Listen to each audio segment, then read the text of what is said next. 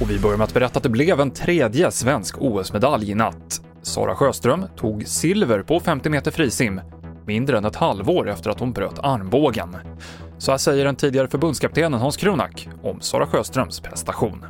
Ja, alltså det är ju helt magiskt. Det, det, det, det, är nästan en omöjlighet som hon har gjort. Då hade hon ju klart uh, har haft tur ju att läkning och sånt har fungerat bra men sen har hon ju en speciell vinnarskalle så att uh, det har väl bidragit till den här fantastiska insatsen. Fyra tonårsflickor har skadats i en trafikolycka med en epatraktor norr om Timrå.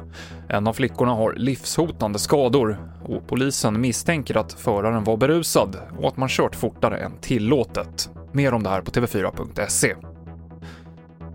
Det stjäls cyklar i Sverige för uppemot en miljon kronor om dagen och i nästan alla fall så lägger polisen ner utredningen utan någon åtgärd, det rapporterar SR. Totalt så klarade polisen upp 308 av 77 329 cykelstölder förra året.